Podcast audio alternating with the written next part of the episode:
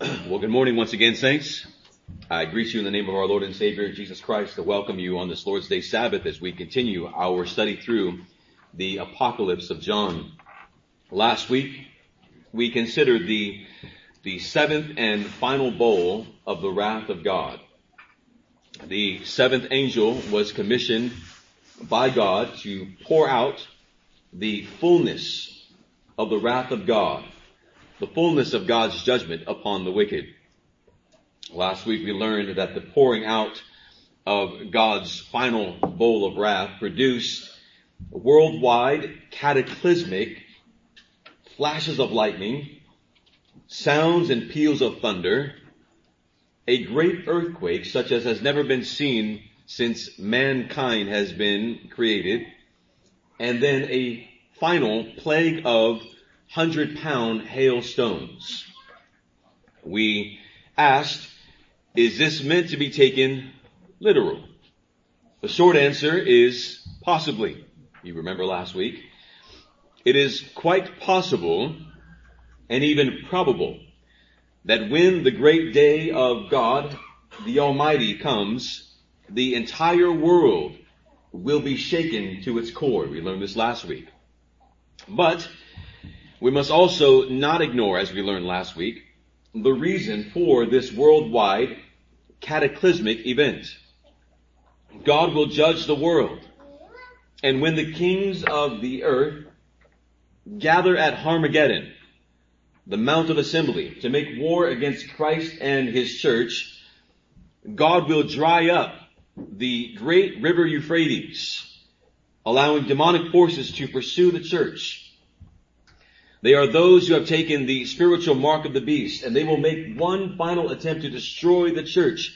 And just as they are about to destroy the church, God will rain down judgment from heaven upon them. He will judge them and deliver us.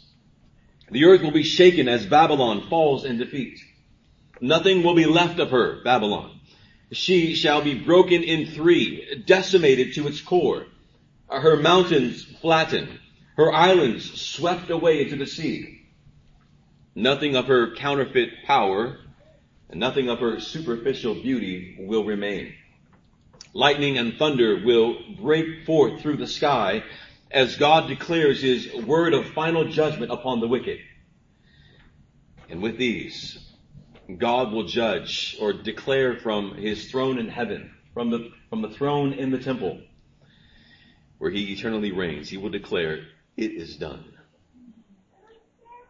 An important question was asked last week after uh, my sermon that I think deserves at least a moment of our attention. The question was this. When lightning, thunder, earthquake, and hail fall, will it fall on us as well? I don't know if any of you were thinking that. Now, as soon as I heard the question, I go, that's a good question you might have heard hailstones, 100 pound hailstones falling, earthquake shaking, and wondering, am I going to fall through the earth somewhere? Am I going to be flattened in some way by a hailstone? Will the righteous perish with the wicked on that day was the question. Short answer, no. I, I don't believe so. Mm, here's why. The day that the kings from the east uh, that is the kings from the entire world, the day that they gather to make war against the church is also called in verse 14 of chapter, of chapter 16, the great day of God the Almighty. The day that the kings pursue and the nations pursue the church is also called the, the day, the great day of God the Almighty, also called that. It is immediately thereafter that God says, Christ says in verse 15, behold, I am coming like a thief uh, we would make those two the same day. The great day of God the Almighty and, and Christ coming like a thief in the night would be the same day. The same day that Babylon makes its final war against the church is also the call, we believe, is also called the same day, the great day of God the Almighty, the same day when Christ says, I will return like a thief in the night. Are you with me? Keep that in mind. Keep this in mind. John has the theme of the Exodus in mind during this judgment. Uh, if that is the case, then we ask ourselves when the the judgment of God came when, when Egypt pursued Israel to destroy her. Uh, was any of, of Israel's community, were any of them lost on the day when God judged Egypt through the waters of the Red Sea?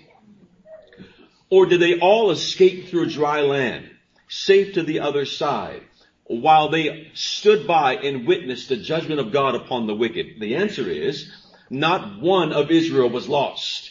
They all stood safe on the other side of the dry land, and they watched the judgment of God fall, as it were, as waters fell, fall on the armies of Egypt.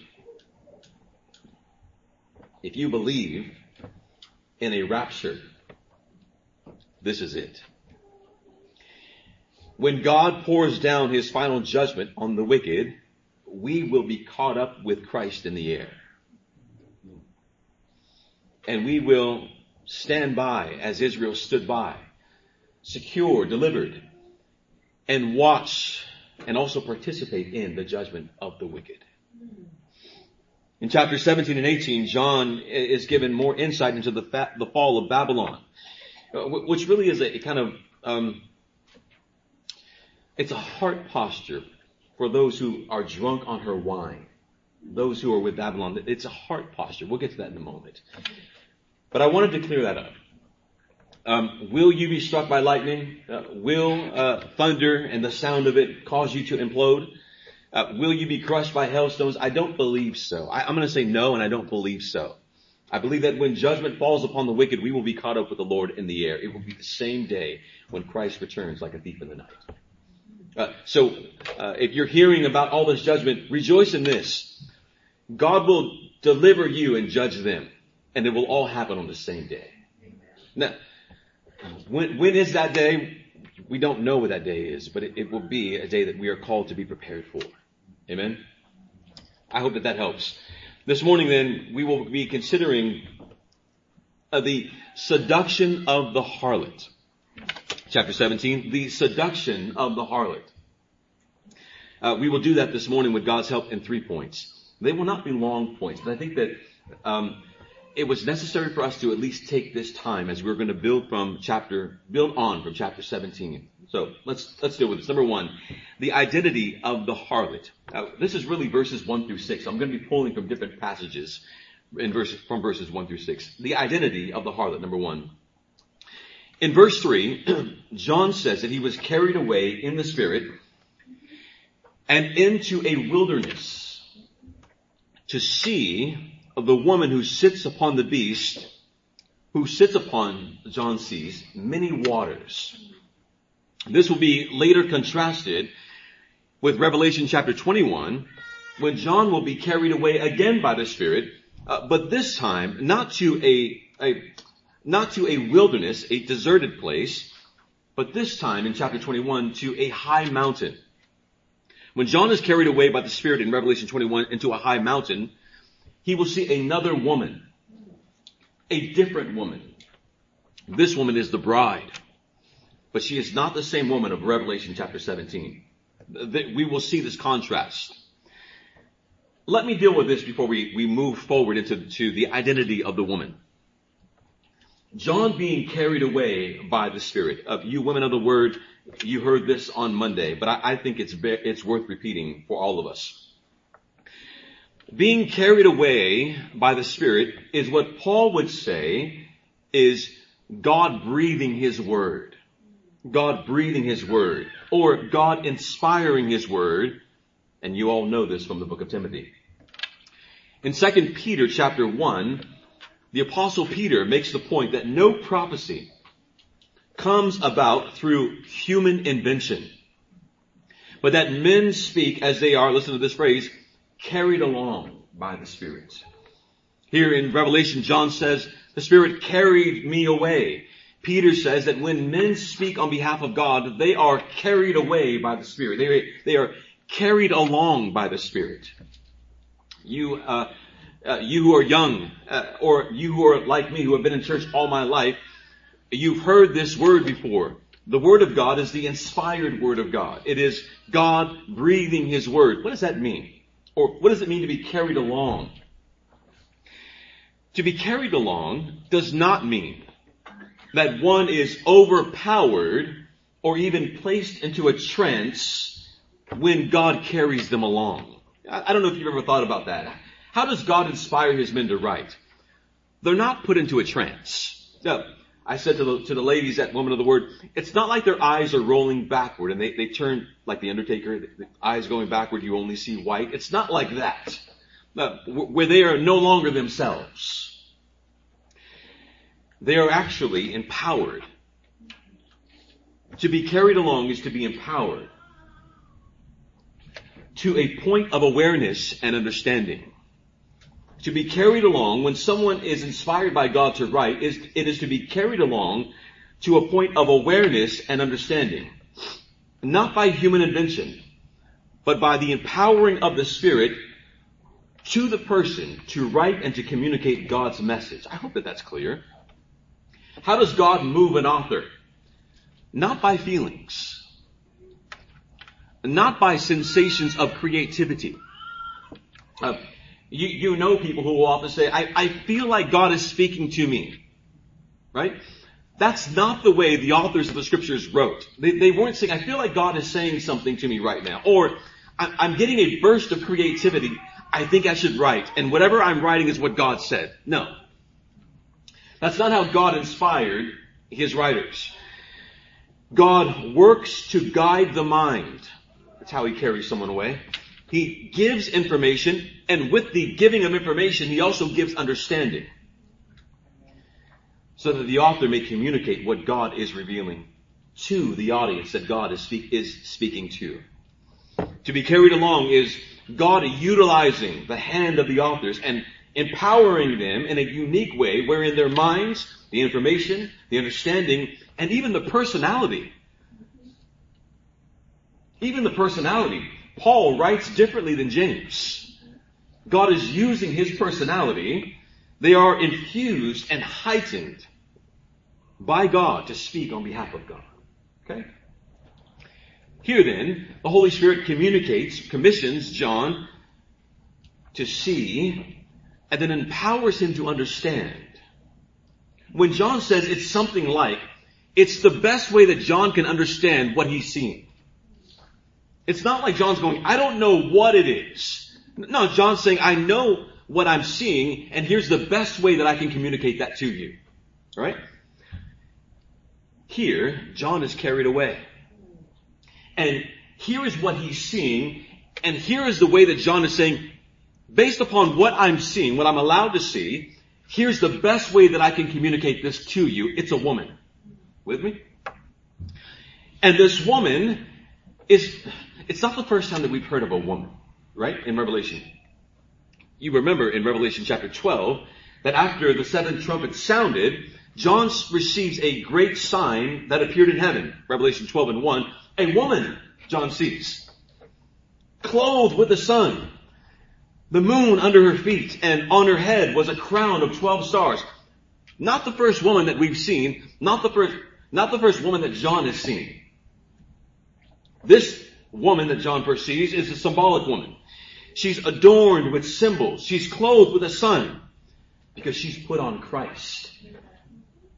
She has, uh, even in the midst of darkness, light is at her feet. She will not stumble for the word of God is a lamp to her feet, right? It guides her way. She's crowned with 12 stars because she reigns with Christ. She is, this first woman, she's the church for, of all time. She's the bride of Christ. We'll see her again in Revelation chapter 21. But here in John 17, or Revelation 17, John sees another woman. Not the same woman clothed with Christ in Revelation 12. This woman is not the church. This woman, John sees, she's clothed in purple and scarlet. She is adorned, not with Christ. This woman is adorned with gold and precious stones and pearls. In past visions, John was shown those who are in league with Satan. You remember this? John John is shown visions of those who are um, in concert, who walk with Satan. And when he's seen them, their, their appearance is hideous. Now, I don't know if, if, any of you had to, maybe like I did when I was preparing these sermons, I, am kind of squinting, kind of uh, hard to look at scripture when it's describing a dragon who bids one of his antichrists to arise out of the sea. The imagery was mind blowing for me. Yeah, this, this, this beast emerging out of the depths of the, of the sea, what is, which is uh, the depths of Sheol, rising out of hell it was. And this beast that rises out of the depths of the sea, it has ten horns, it has seven heads. Uh, it's hideous imagery. On his horns are ten diadems, and on his head blasphemous names.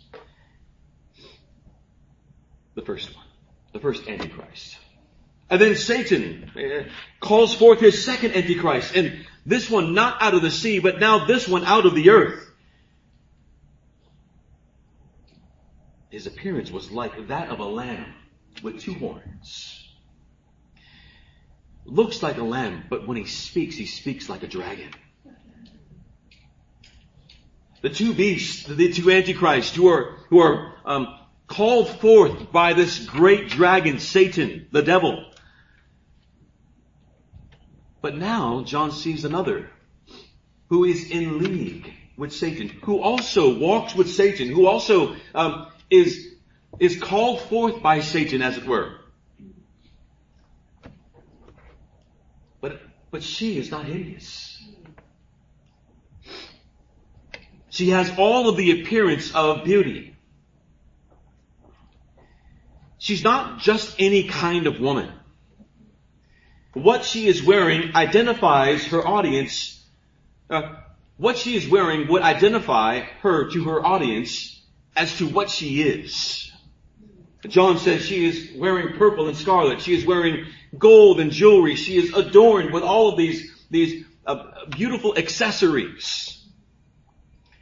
And those who are the first who are hearing this would say, she's a prostitute. And John would say, you're right, she is a harlot. Not just any kind of common harlot. John says she is a great harlot. Not great in the sense that she is wonderful, but great in the sense that her sin is exceedingly great. She is exceedingly idolatrous. She is exceedingly an adulterer. She is exceedingly a harlot. She is the harlot of harlots. So much so that she produces harlots. She is a harlot that produces other harlots. That is how great of a harlot she is. John sees her, and the angel says, Come. I will show you the judgment of the great harlot who sits on many waters.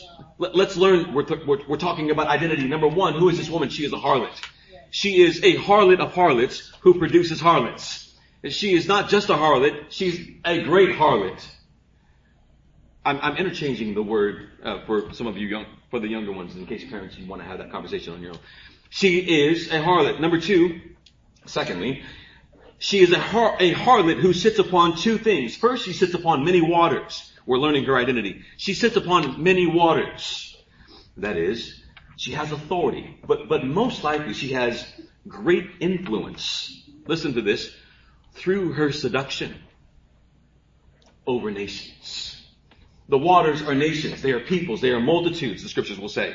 She has great influence over all nations, peoples. She sits upon not only many waters, but she also sits upon the scarlet beast. Look at verse 3 again, verse 17, chapter 17. And he carried me away in the spirit into a wilderness, and I saw a woman sitting on a scarlet beast. Who is this beast? He is the one full of blasphemous names, seven heads and ten horns. You know this beast. He is uh, scarlet red because he devours the blood of the saints. He persecutes them and puts them to death. And this woman, this harlot, she rides upon him. She sits upon him. He's one of the antichrists that Satan called from the depths of the sea. And this woman rides on his back. She has his full backing. She has his, um, no, she gives him her full allegiance. She works for him Let me be careful how I say some of these things, but she is a harlot who works for him. Uh, those of you who know what I mean, that's what I mean. She's a harlot who works for him. He tells her where to go and she goes. She brings back to him all of her earnings. That clear enough? He promises to take care of her. He promises to give her everything that she could ever want and desire. The woman also holds a cup. We're talking about identity. She's holding a cup full of abominations, full of unclean things, full of her immorality. This woman enjoys, the, the, here's abominations. She enjoys or takes delight in idolatry. Uh, she's holding, full of gold, the thing that she takes most joy in, and that is worshiping created things and not the creator himself. The abominations is idolatry. Her immorality is the, the, listen to this, the intimacy that she has with her false idols. The intimacy, the intimacy that she has with her gods is her immorality. She finds especially delight because she's drunk on it. She finds especially delightful the, the blood of the saints. She enjoys idolatry. It's something that she takes pleasure in, but she especially gets drunk on the blood of those who call upon the name of Christ. She's drunk on their blood, meaning she can't get enough of it. Uh, it's something that she is addicted to. She loves to put them, you and I, to death. She rejoices at the death of the people of Christ. She rejoices when men like our brother Antipas are put to the sword. Antipas, who was put to the sword in Pergamum, one of the seven churches. Where is this woman located? We're, we're working toward her identity. The Holy Spirit carries John away to the wilderness. That's where she is. The wilderness is often associated with sin. And it is uh, sin and its barren results, meaning uh, you don't find fruit per se. You don't find fruit growing in the wilderness. Not in the desert. It's barren. And it only produces barrenness. In Matthew chapter 12 verse 43, the wilderness is said to be inhabited by demons. In Matthew 4, Jesus is led away into the wilderness to do, to do what? To be what? To be tempted by Satan. The prophet Isaiah described the desert or wilderness as the place from which invaders would come and destroy Babylon and then later where Babylon herself would be turned into a wilderness. And of course, Revelation 12. You, you remember this. Uh, the refuge prepared for the church who is sojourning through the wilderness.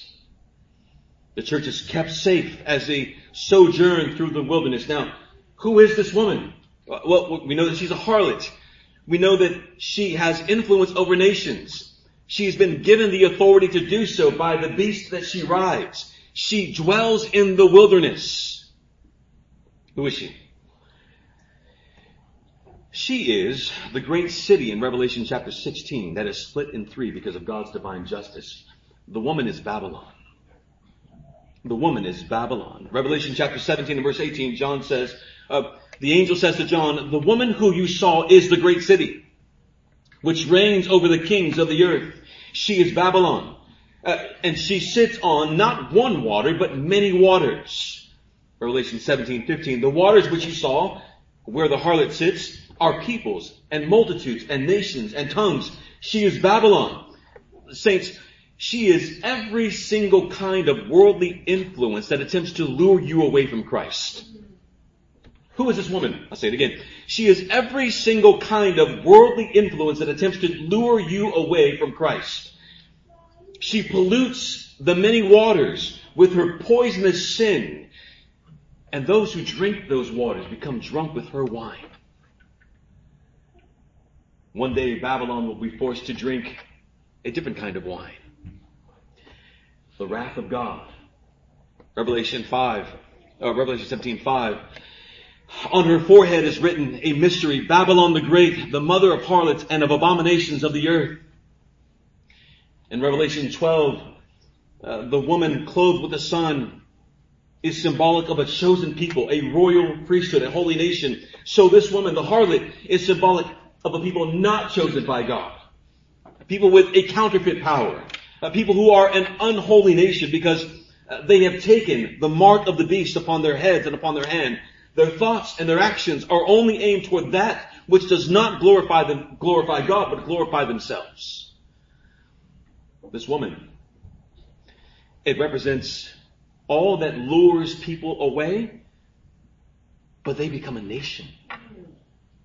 All that is lured away, all the people that are lured away from Christ, they become a nation that is, that can be compared to a type of Babylon. Saints, what nation are you a part of? I say saints, people here, what nation are you a part of? Saints belong to the holy nation of Zion. But I ask you, what nation do you belong to? This woman has her identity written on her forehead. She's the mother of harlots, the, the mother of harlots and abominations. The mother of harlots and abominations. Abominations is idolatry. She is the mother of those who practice idolatry. She's the mother of those who give themselves to someone other than God. She produces idolaters. People who run after everything that she offers. They take the mark of the beast. They find their pleasure in what the world offers and provides. She is. She's a true harlot. She cares nothing for those who come to her. She only pretends to care so that her wealth and influence may increase. She comes, she calls those to come to her who believe there's security in her. That there's, there's friendship with her, that there's, there's true love and joy and peace with her. But she doesn't care anything for them. She only wants them to come and to keep giving to her. It may appear as though, it may appear as though John is being vague, but he's really not. Those who are hearing this for the first time knew exactly what John's talking about. The harlot isn't a literal woman. You all know that, right? Yeah, she's not a woman that you're going to go uh, walking through the night. There she is. No. Just as Babylon isn't a literal nation in a particular region of the world. Are you with me? The seven churches of Asia Minor, the ones who first heard this again, when they gathered for worship to hear this letter read to them, they knew exactly what John was talking about.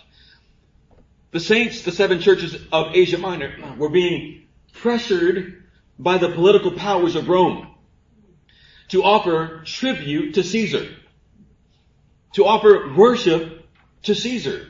They were being pressured, and the pressure would intensify to pledge their allegiance to the state.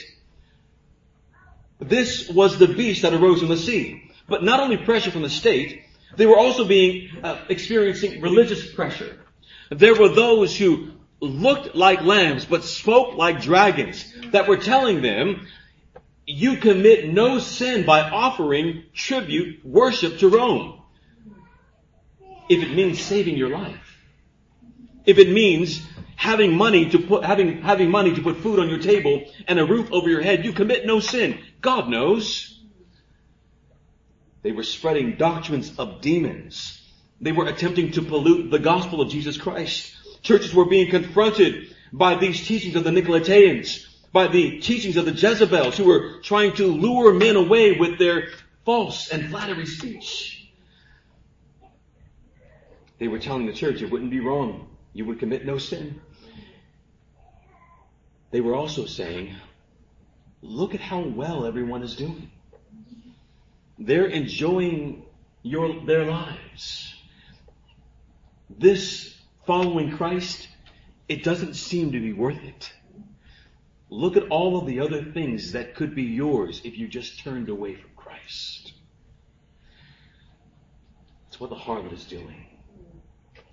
The harlot is saying, first we had the political pressure, the religious pressure, and now the seduction from the world in all of its various forms saying, come out of Christ.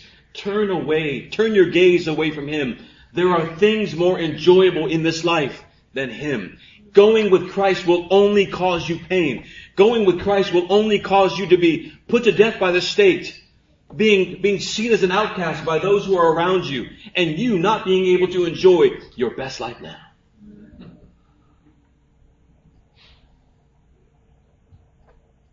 Christians who held fast and refused to give in to the pressure of the state, who refused to believe the heretics, they were losing their jobs. They were losing their livelihoods. They were facing um, potential financial instability, which amounts to this, a loss of security. What are we going to do? Uh, we have no money, we have no food, we have no roof. Uh, we are being squeezed by the world, the flesh, the devil. What are we going to do?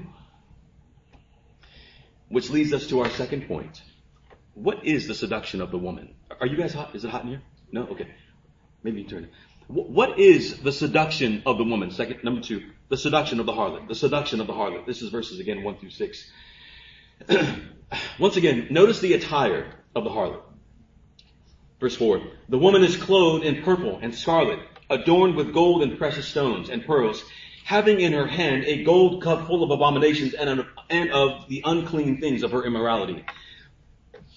Again, those who are first hearing this would have immediately picked up, picked up on the imagery that John is using.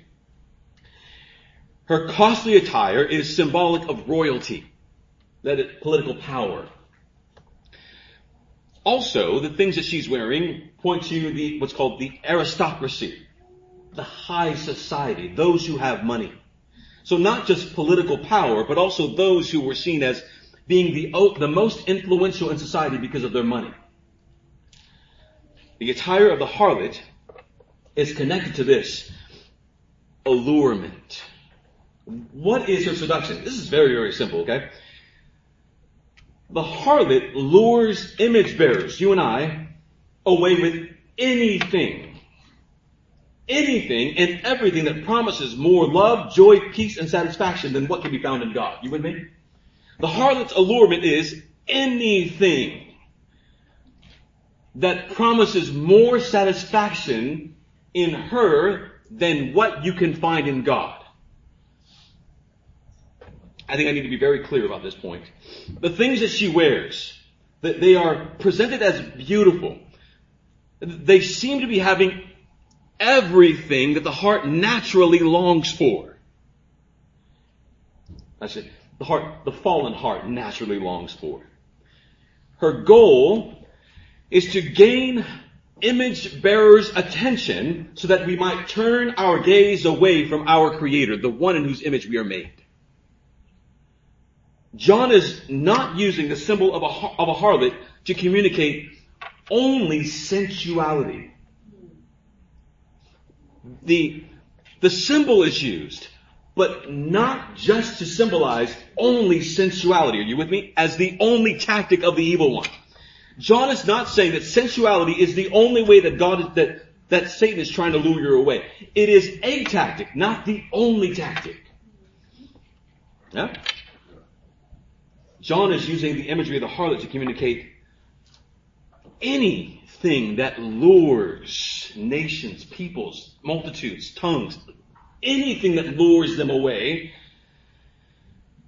to give their hearts to one who is unfaithful like a harlot. She's holding abominations, which is idolatry. And she's calling image bearers of God, men and women who are made in God's image, to turn away from worship of the one true God in whose image they are created to worship of something other than God, which is the abominations that she holds in her cup. It's to turn to idolatry. The harlot is calling men, women, boys, and girls, yes, you even boys and girls, to turn away from God and worship something, someone other than God. What thing? Anything other than God. Anything other than God. The harlot is calling you to commit your hearts to one who makes a commitment to no one except the beast. She says, commit yourself to me. I, but she won't commit herself to you because she's only committed to one, the beast. What's amazing is I think in chapter 20 or 19, the beast will ultimately destroy her. The beast will put her, the beast will kill her. That's how much loyalty he has had, he has to no one but himself. Here, here's, but here's the most outrageous thing. Here it is. Those who follow the harlot willfully choose one who does not have love for them, nor who is not faithful to them over one who is perfect love. Because he is love. Over one who is eternally faithful because his name is faithful and true.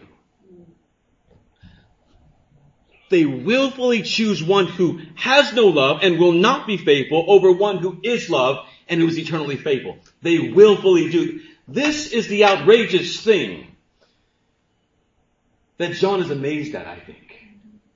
Some commentators will say that John sees her and he's amazed. I don't think that he sees her and is amazed by her beauty. I think that he sees her and is amazed that men are running after her, men being all men, running after her over and against running after God.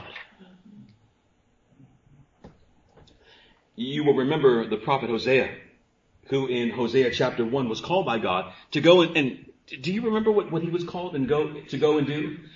Hosea was called to go and take a harlot for himself as a wife.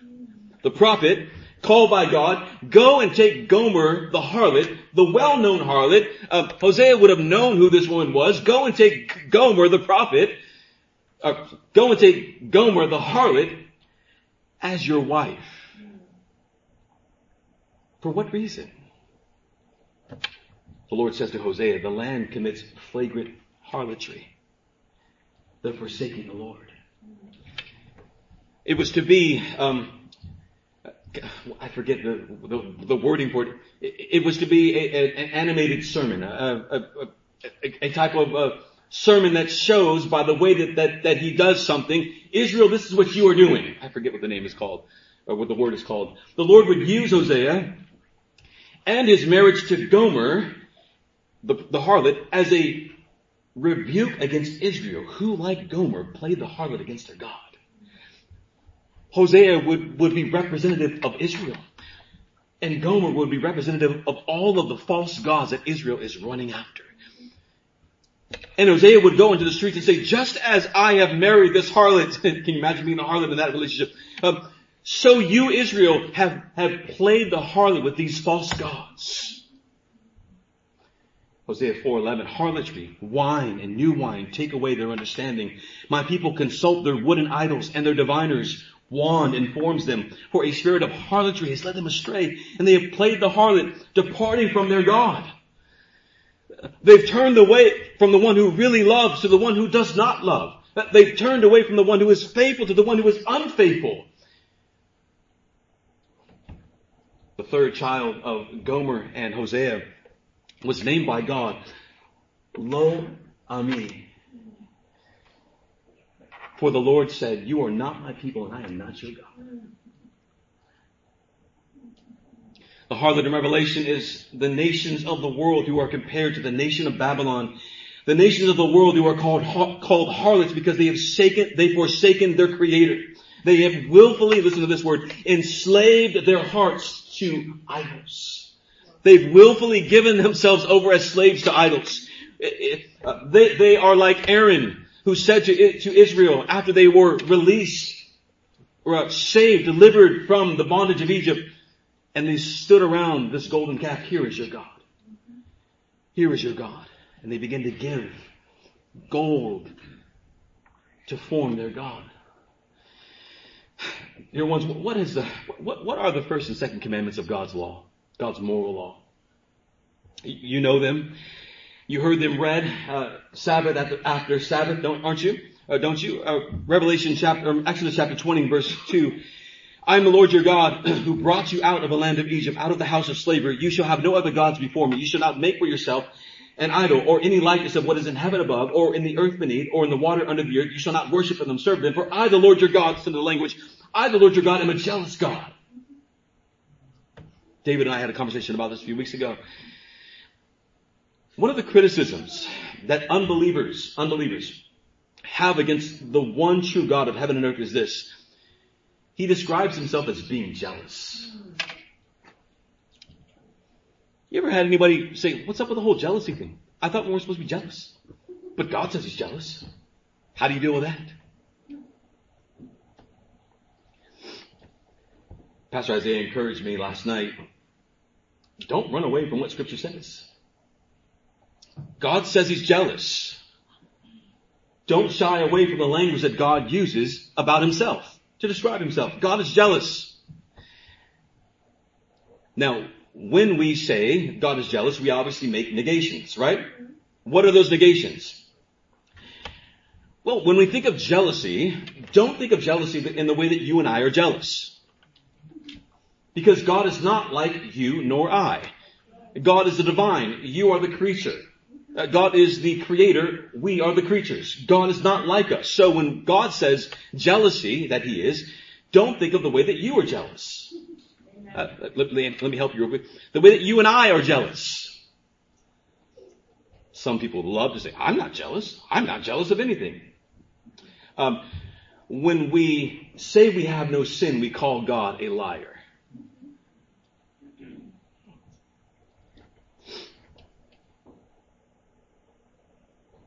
What does it mean for God to be jealous? Well, let's start with a few things about us. You and I, I hope that we can all say amen to this, are not perfectly and absolutely good. Oh, Uh, you and I are not perfectly and absolutely, absolutely loved to the point that we could be said that we are love itself. Oh, good. I'm, I'm glad some of you are agreeing with that. Our goodness is not absolute. Our goodness, uh, it ebbs and flows. Sometimes we're very good, sometimes we're not so good, but we are never ever, even though we might have times of being really, really good, we are never perfectly good, absolutely good, without change. We love, and we love in, in, in ups and downs, right? We love in, in a kind of roller coaster kind of way. Some days we are very, very, think about our kids. Some days we just, oh, I want you around me all the time. I want to hug you and I want to love you. Don't leave me. Let me hold you like you were just first born. And then other times, go away, go to the other room, run over there. There's toys over there. Go, go get it. Right? Still love you. It's just that the, our display of it is not perfectly as perfect as it always, uh, as we would always like it to be. Our love ebb and, our love ebbs and flows. Our goodness ebbs and flows. God does not. Human jealousy is never perfect. Human jealousy always, thank you Pastor Isaiah, always contains a touch of pride. No matter how good the reasoning for your jealousy is, there's always a touch of, of self-preservation. There's always a touch of, what about me? What about us? What about what we have? Right? There's always a touch of that. When I'm speaking, I'm speaking only of um, relationships, right? There's plenty of other ways that people are jealous. Plenty of other ways that, that don't have to do with um, man to woman, woman to man, spouse relation. There are plenty of other ways. Let's just use this one because it's the most easiest, and I don't want to go through all the different ways of, je- of jealousy. There's always a sense of self-preservation for the one who is jealous. There's always a sense of what about me that is not located in perfect love or goodness. God's jealousy is never located in a fear of losing something in himself. Or, or, losing something of himself. If I lose you, I'm losing a part of me. No, that's, that's not the way that, that God is ever, God is never fearful of losing something of himself. God's not worried about self-preservation. God's not worried that, that, that you might actually find someone, uh, thinking relationships, you might actually find someone who is actually better than him. That you might find someone who's actually more enjoyable than him. He knows his own goodness because he is his own goodness. He, how, so then how is God jealous? And, and what does that have to do with the harlot in Revelation? This is important, right? The word jealous is an English derivative of a Latin word zealous, from which we get the word zealous. It's been translated both jealous and zealous. Aquinas, zeal, whatever we take it, arises from, listen to this, the intensity of love the intensity of love. One might even say, for God, the perfection of love. For it is evident that the more intensely or more perfectly a love, um, uh, more intensely or a power tends to anything, the more vigorously it withstands opposition or resistance. Meaning this, God is love. He is perfect love. He has made his creatures in his image for the purpose of enjoying his perfect, absolute good love. God was under no compulsion to, to create anything in his image, but did so because God is good. And because God is good, he wants the most good for you. God is already good. He doesn't need you to add to his goodness. God made you in his image so that you could enjoy the perfect and most absolute good. See, there's no self-preservation in his jealousy. He's not saying that if you don't, then I'm going to lose something of myself, or I'm going to feel really bad that you went somewhere else that's actually better than me. God knows that what he wants for you is actually your most good. Amen. The harlot doesn't want your most good. She wants her most good. That's right. Amen. You with me? Yes. God has made us to have communion with him to delight in Him. Listen to this. To fix our eyes on Him who is not only the author and creator of all life, but He's also the author and finisher and perfecter of our faith. He's saying, fix your eyes on Him in order to gain fullness of peace, not as the world gives, Jesus will say, my peace, which is perfect peace to receive joy. Not just any kind of joy, fullness of joy. If you want these things, God is saying, go to Him because for you, you will find the most of what you naturally long for, which is only found in Him. And God says, go to Him for your own good. And when you do, He receives glory but not something that's added to him, something that he eternally and perfectly has. You're not going to God now God has glory. He's just, he's putting, he's pouring it into this, this, this, this glory mobile or this glory um, pot. We're just adding more. God is infinitely glorious. Augustine says, love is a movement, God. Love is a movement toward the object. Love is a movement toward the object love. An intense love seeks to remove anything that opposes it. Why does God say go to Him? He wants to remove all of these things because they are not the most good for you. And because God has perfect love, God is love, He wants to remove any other thing that tries to compete for your love because you won't find it in them.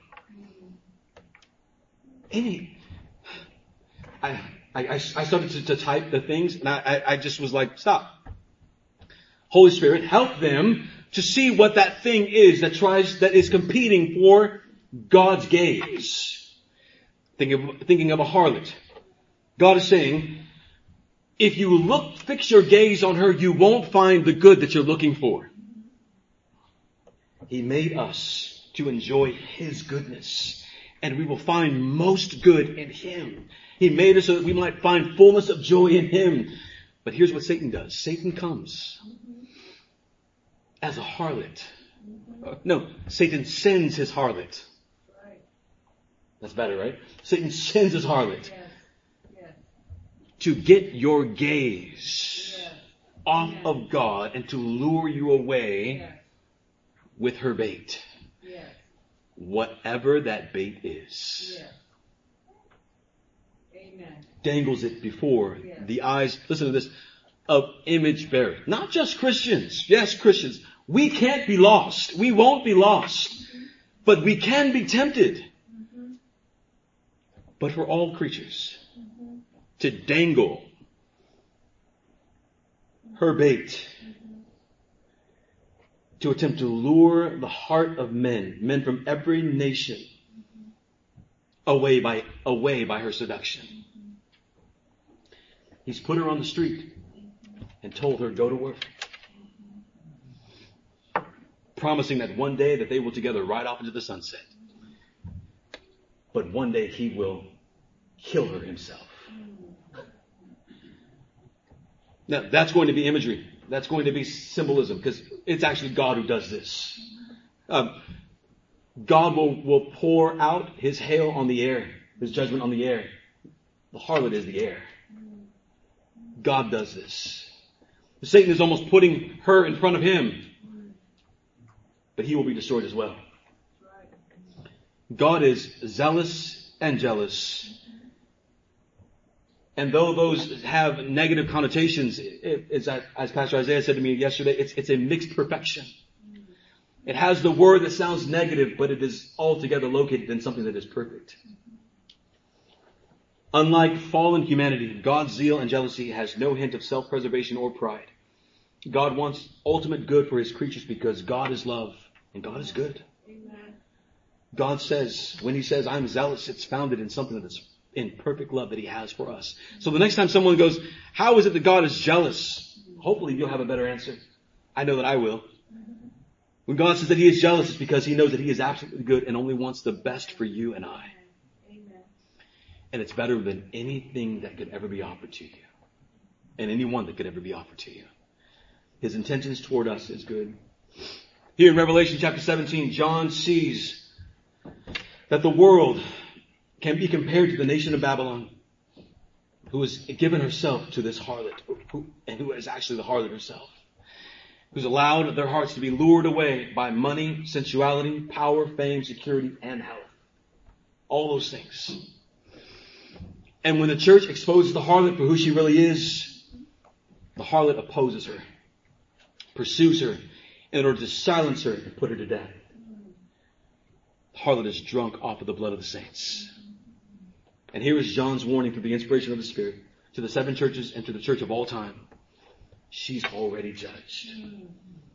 She's already judged. 17 verse 1. Come and see the judgment of the harlot.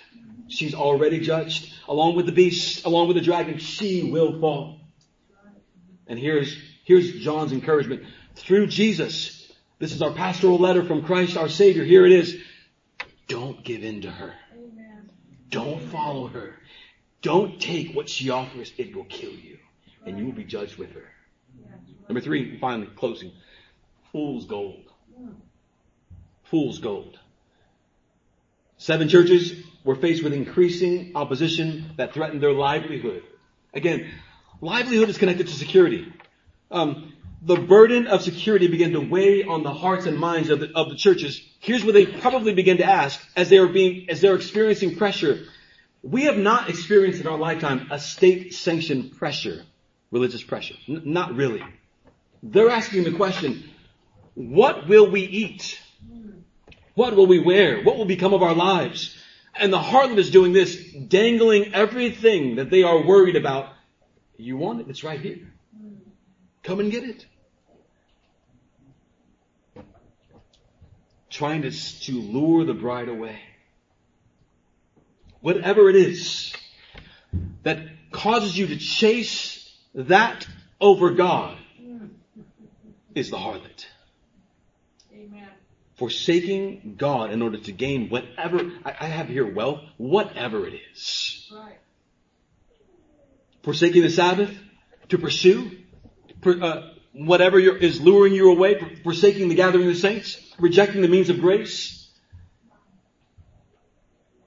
Throughout your week, uh, living as the world and not as one who is who's in the world but not of the world, all of those things are, are your, is the person being lured away by the harlot.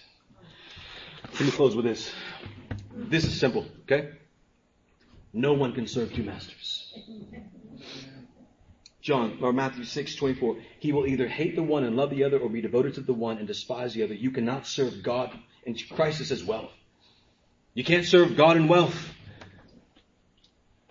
whatever it is that the, the harlot is dangling in front of you, can't serve them both. You're going to be devoted to one and, and despise the other. There, there, will be times I have to go to church, but I would rather be doing this. You can't serve them both. The heart that is divided, whether it be for wealth or any other thing that lures you away from complete devotion to God, is another God, which is no God, which will cause you to be judged with that false God.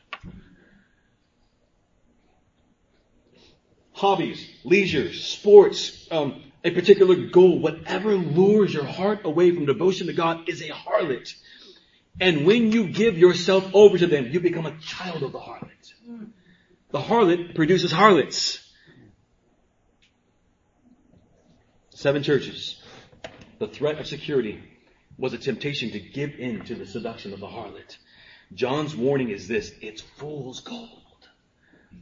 Don't pursue it. Take your eyes off of it. It will not yield you what you're looking for.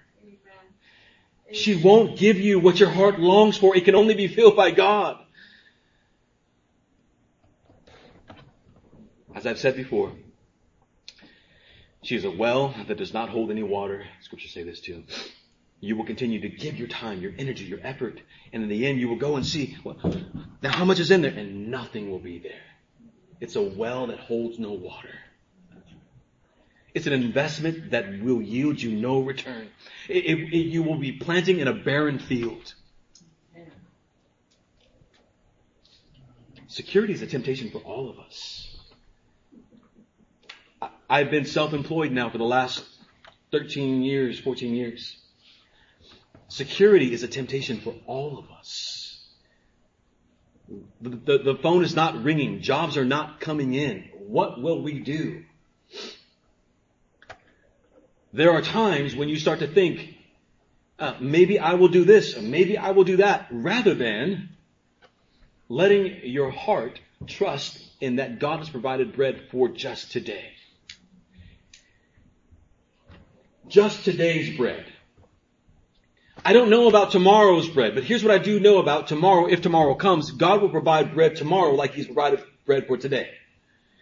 Just as God has made a way for us to be secure yesterday, He will do so today, and if tomorrow comes, then God will also do the same for us tomorrow. Forget about three days from now, saints. Forget about next week. What will we do next year? You're not even there yet. You're here and only here. Make plans and investments for tomorrow. It's wise. But to forsake God and the reason why you exist to worship Him alone, so that you can worry about how you will do tomorrow is foolish. I'm going to close with this. Our Lord told a parable in Luke. Is it Luke? I think it's Matthew. Matthew chapter, maybe it is Luke. Luke chapter 12. I'm going to read this and then uh, make one brief statement and close. Luke 16? Yeah. Oh, I have one more too. the land of a rich, uh, he told, he told a parable saying that the land of a rich man was very productive. And he began reasoning to himself saying, what shall I do since I have no place to store my crops? Then he said, this is what I will do. I will tear down my barns and build larger ones, and there I will store all my grains and my goods. And I will say to my soul, soul, Soul, you have many goods, soul, laid up for many years to come. Take your ease, eat, drink, and be merry. But God said to him, You fool, this very night your soul, the soul that has taken uh, pleasure in all the things that we have and all the things that are secure, you fool, this very night your soul is required of you.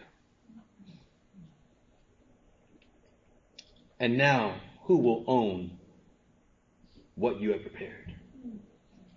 All of the effort, all of the, all of the, the, the time and energy and money that you've spent and given your soul to. God says, and now your soul is being asked of you. And where have you placed it? You've placed it in idols. You've placed it in things that cannot bring you security because now your soul is being asked of you. And the things that you have put so much time and effort into, they belong to somebody else. Who's going to own them now? All the treasures that you've laid up, I've got this and I'm putting it in away in a lockbox. Then when you die, who is it going to go to? And why will you care? Because your soul is asked of you, is being required of you now. The temptation was this. God, will you take care of me? And our Lord shows for those who trust in the harlot, He says, ask her to take care of you. But for those who trust in Christ, here's what He says to you in closing. For those who trust in Christ, this is what God says to you in closing. Matthew chapter 6. In closing, verse 25. For this reason I say to you, do not be worried about your life, as to what you will eat or what you will drink, nor for your body as to what you will put on. Is life not more than food and the body not more than clothing? Look at the birds of the air. They do not sow nor reap nor gather in barns, and yet your heavenly Father feeds them. Are you not worth more than they? And who of you by worrying can add a single hour to your life? And why are you worried about clothing? Observe the lilies of the field, how they, they do not toil nor spin. And yet I say to you, not even Solomon in all of his glory clothed himself like one of these. But if God so clothes the grass of the field, which is alive today and tomorrow is thrown into the furnace, will he not much more clothe you? You of little faith. Don't worry then, saying, what shall we eat? What shall we drink? Or what shall we wear for clothing? For the Gentiles, those who don't serve God, those who follow pagan gods, they worry and eagerly seek after these things, for your heavenly Father knows what you need of all these things. But listen to this. Seek first his kingdom and his righteousness, and all these things will be added to you. So don't worry about tomorrow, for tomorrow will take care of itself. Each day has enough trouble of its own. The seven churches, is it worth following Christ? John is also saying, count the cost.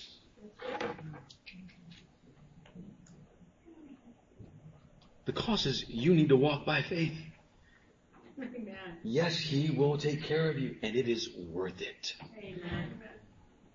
Because the woman will be judged. The saints will be glorified. Let's pray.